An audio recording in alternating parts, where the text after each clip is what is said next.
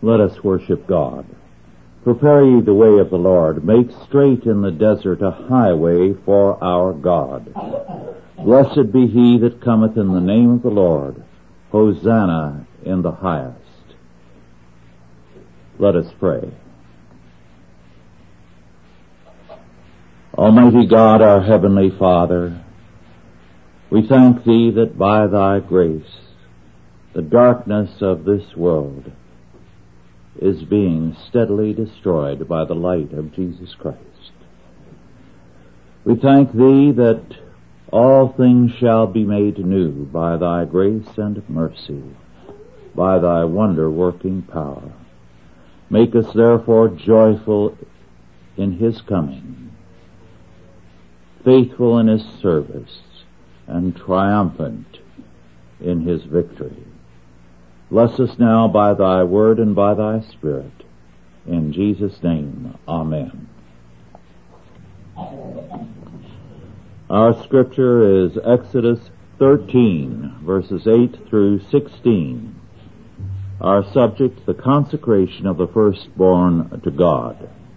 The consecration of the firstborn to God. Exodus 13, 8 through 16. And thou shalt show thy son in that day, saying, This is done because of that which the Lord did unto me when I came forth out of Egypt. And it shall be for a sign unto thee upon thine hand, and for a memorial between thine eyes, that the Lord's law may be in thy mouth. For with a strong hand hath the Lord brought thee out of Egypt. Thou shalt therefore keep this ordinance in his season from year to year. And it shall be, when the Lord shall bring thee into the land of the Canaanites, as he sware unto thee and to thy fathers, and shall give it to thee, that thou shalt set apart unto the Lord all that openeth the matrix, and every firstling that cometh of a beast which thou hast, the males shall be the Lord's. And every firstling of an ass thou shalt redeem with a lamb. And if thou wilt not redeem it, then thou shalt break his neck and all the firstborn of man among thy children shalt thou redeem. And it shall be when thy son asketh thee in time to come, saying, What is this? That thou shalt say unto him, By strength of hand, the Lord brought us out from Egypt, from the house of bondage. And it came to pass, when Pharaoh would hardly let us go, that the Lord slew all the firstborn in the land of Egypt, both the firstborn of man and the firstborn of beast. Therefore I sacrifice to the Lord all that openeth the matrix, being males. But all the firstborn of my children I redeem. And it shall be for a token upon thine hand and for frontlets before thine eyes. For by strength of hand the Lord brought us forth out of Egypt. We have seen how important commemoration is in God's eyes. Now we see a like emphasis on narration, on history. God requires us to commemorate, to remember His dealings with us, the religious events in our lives but he also requires us to know the history of our lives in relationship to him, the history of the world in relationship to him, and in terms of his word.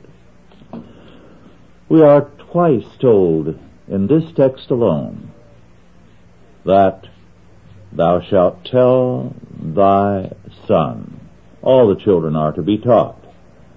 Because the firstborn represents all, this commandment is a requirement to pass on to our children the history of God's workings in history. We are to tell them of His redemptive work and His providence. This is a law against rootlessness. We must know our past under God. Modern man is existentialist in his mentality. He does not want to owe anything to the past or to the future, to live for the moment alone. That is, of course, the definition of existentialism, only it's a mild one.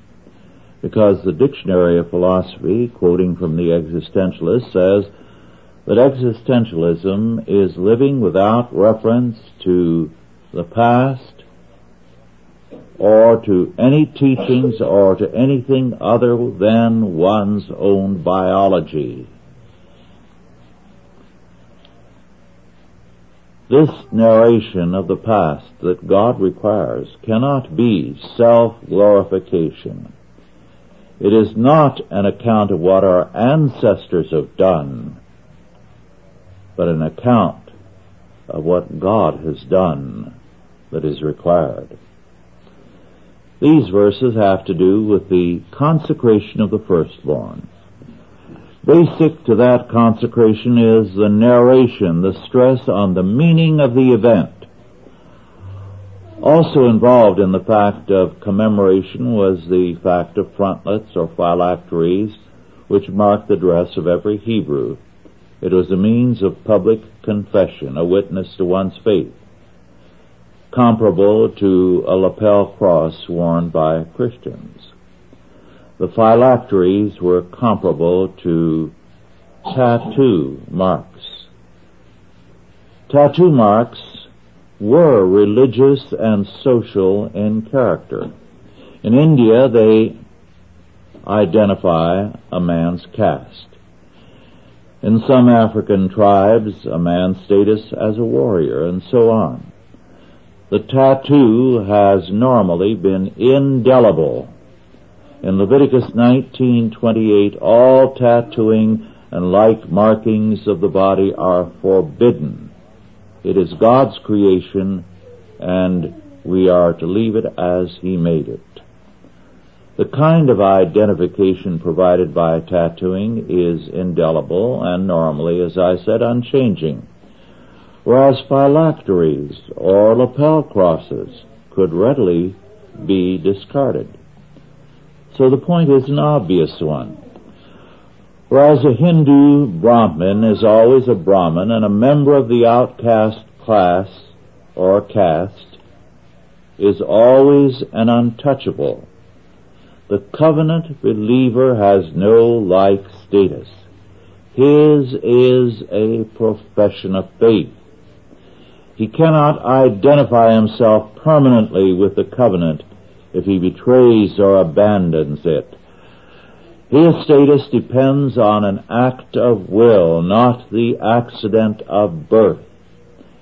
Even more, man's status depends on God's act of grace, not man's inherited status. It is God who classifies us not we ourselves. The tattoo is still a means of self-classification to many. A fundamental premise of scripture is that the earth is the Lord's and the fullness thereof, the world and they that dwell therein.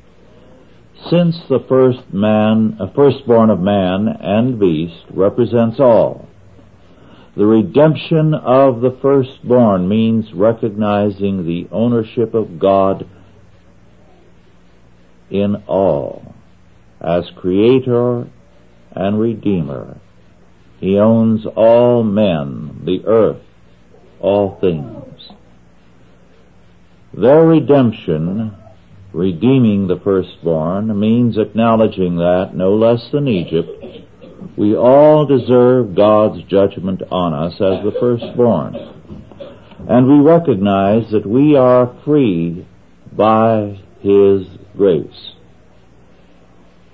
As Keil and Delitzsch observed, and I quote, inasmuch as the firstborn uh, represented all the births, the whole nation was to consecrate itself to Jehovah and present itself as a priestly nation in the consecration of the firstborn. Unquote.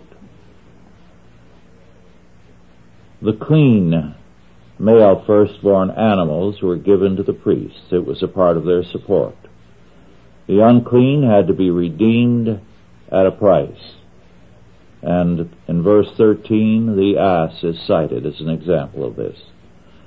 The first fruits also included grains. Fairbairn wrote, and I quote, The religious presentation of the first ripe grain of the season was like presenting the whole crop to God, acknowledging it to be His property and receiving it as under the signature of His hand. It thereby acquired a sacred character. For if the first fruits be holy, the lump is also holy.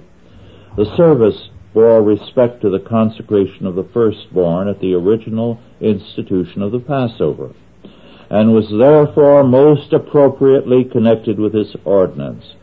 Those firstborn represented the whole people of Israel, and in their personal deliverance and future consecration, all Israel were saved and sanctified to the Lord. Unquote. Thus, the redemption of the firstborn is to acknowledge God's higher right of property in us and in our children. Circumcision and baptism witness also to the very same fact. In every non-biblical culture, property rights over children and therefore over all are vested in the father or in the state.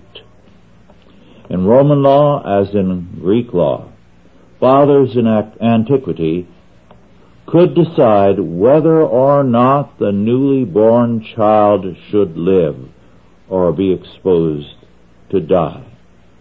In later years, the child could be sold into slavery.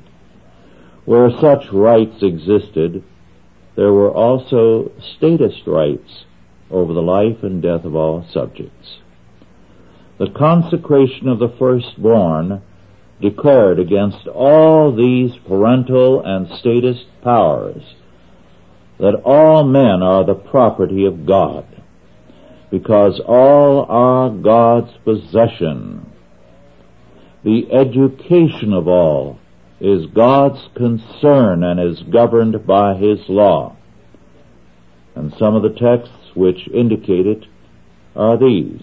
For example, in Deuteronomy 4, 9 and 10, only take heed to thyself, and keep thy soul diligently, lest thou forget the things which thine eyes have seen, unless they depart from thy heart all the days of thy life, but teach them thy sons, and thy sons' sons.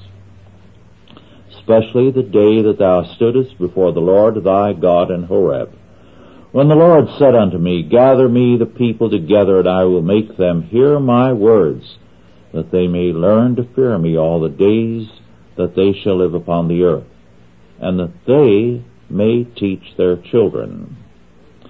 And then in Deuteronomy 6 verses 6 and 7 and 20 to 25, and these words which I command thee this day shall be in thine heart, and thou shalt teach them diligently unto thy children, and shalt talk of them when thou sittest in thine house, and when thou walkest by the way, and when thou liest down, and when thou risest up. And when thy son asketh thee in time to come, saying, What meaneth the testimonies and the statutes and the judgments which the Lord our God hath commanded you? Then shalt thou say unto thy son, We were Pharaoh's bondmen in Egypt. And the Lord brought us out of Egypt with a mighty hand. And the Lord showed signs and wonders great and sore upon Egypt, upon Pharaoh, and upon all his household before our eyes. And he brought us out from thence that he might bring us in, to give us the land which he sware unto our fathers.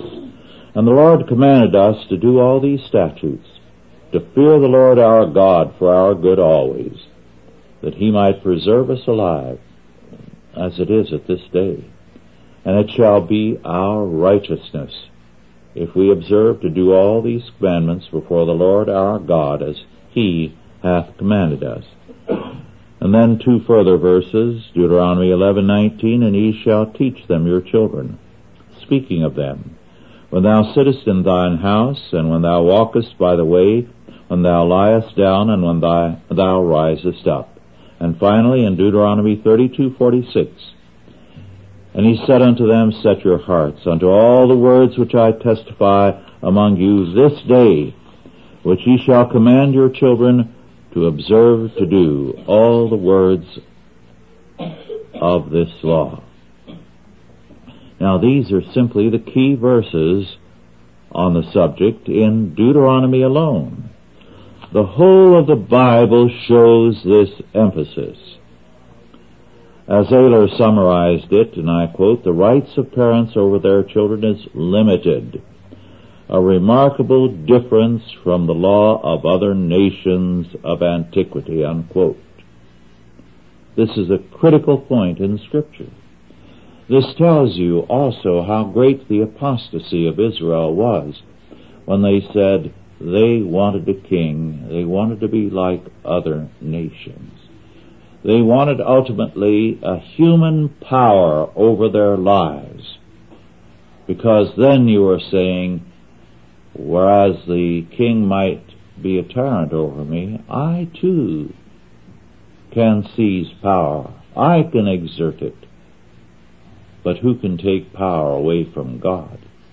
And so it was always a great temptation to forget God, to refuse to acknowledge His power. But this is the whole point of the consecration of the firstborn, of circumcision, of baptism. It is an acknowledgement of God's property right in us and in all our children and in all our possession. But given this fact, that this property right had to be acknowledged, and it meant knowing, as all these verses said, all that God declares, it should not surprise us that with all their apostasies, the Hebrews became the first literate people of history centuries before others. The necessity of knowing God's law led to this. And it is significant that in the Christian era it has been the Christian nations that have become literate and have spread literacy to all nations because of the emphasis on the Word of God. And as that emphasis wanes, so too does literacy. Because if man lives unto himself, he does not need to conform himself to something from God, something outside of himself. And from thy will be done, men proceed to my will be done, which ultimately denies the relevancy of anything outside of man. Thus, in the Christian era, we have a like witness to God's property rights over our children. The child is presented to God with a promise to rear the child as, as God's possession by his nurture and admonition.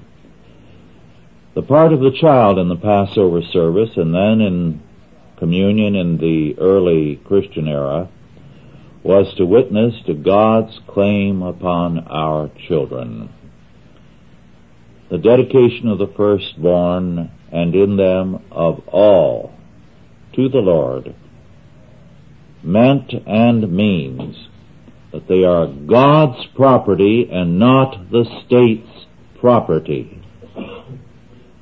For this reason, Molech worship, which required the dedication and sometimes the sacrifice of the firstborn to the state, is regarded by God with such detestation because it means that the state claims to be God.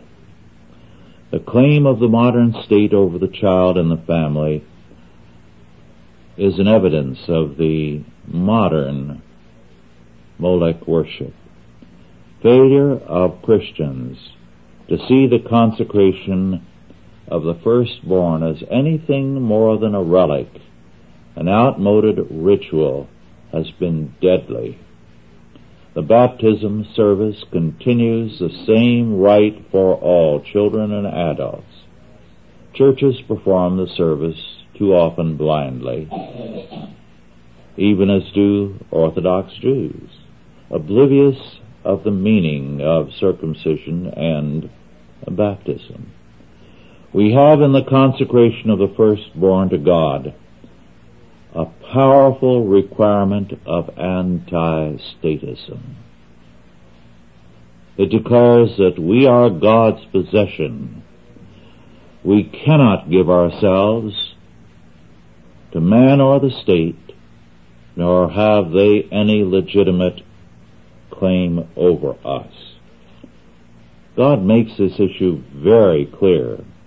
No man nor institution, neither church nor state nor anything else, including our families, can claim powers over us contrary or prior to God's claim. He alone is our Lord. Let us pray. O Lord our God, we are thine, and thou hast separated us unto thyself for thy purposes. Enable us, O Lord, by thy grace, mercy, and strength, to challenge the claims of ungodly men and nations to a false sovereignty over man, to lordship over this earth, to any claim over our children. We thank thee that it is thy will that shall be done on earth as it is in heaven, and thy kingdom which shall prevail. Great and marvelous art thou, O Lord, and we praise thee. In Christ's name, Amen. Are there any questions about our lesson? Yes. That apparently is the reason that the Orthodox don't have to serve military service in Israel. And perhaps part of the objection to forced military service by the Puritans. Yes, in Israel, the uh, reason is that the state is secular and therefore it doesn't make any difference uh, whether it is Jewish or not Jewish. That is the stand of the extreme Orthodox.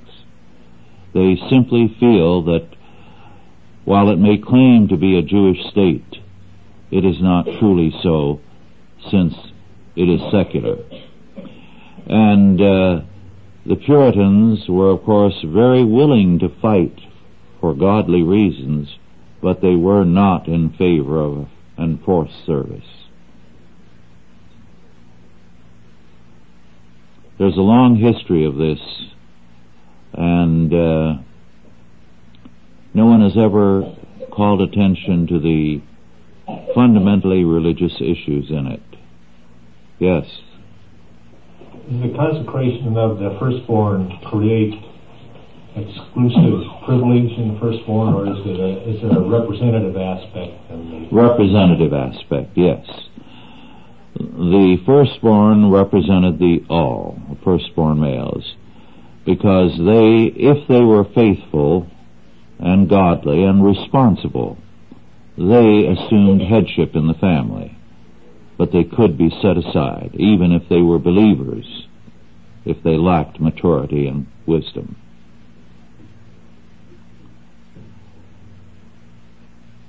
Any other questions or comments? You see, we have never paid much attention to this subject because if you go through a concordance, it's surprising how often firstborn is a term used. And with this implication. And it has far reaching connotations. It used to be in rural uh, areas, uh, draft boards would take a younger son rather than the firstborn if he were a responsible older son because he would have the care of the old folks. I can recall when uh, this was still true that the firstborn were passed over by draft boards. Even in World War II, I know of a number of cases where this was done. Yes. Would have had to have been in a rural area. Yes, it was in farm areas. Farm areas where everyone was still very much uh, Christian and biblically oriented. I know several such who were passed over and their younger brother taken. And uh, in one instance where uh, an elder son wanted to volunteer and uh, they told him no. They would not allow him to. Yes. I think the firstborn was a daughter. Uh, the firstborn male is the term in Scripture, although it's understood rather than uh, spelled out.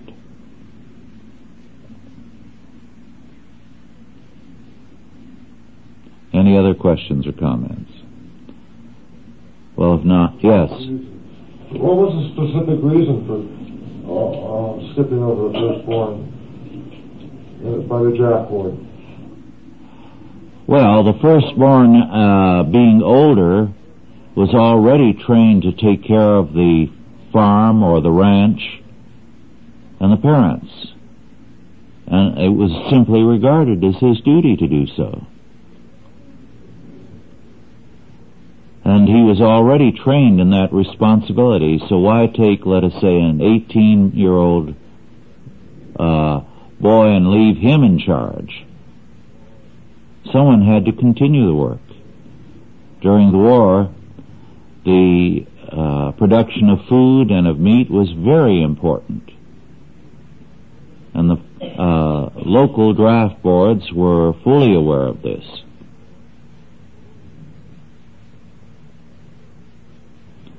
Let us bow our heads down in prayer.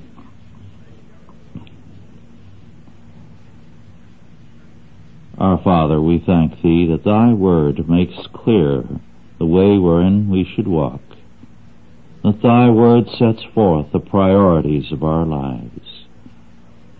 Make us joyful in Thy government and confident in Thy victory.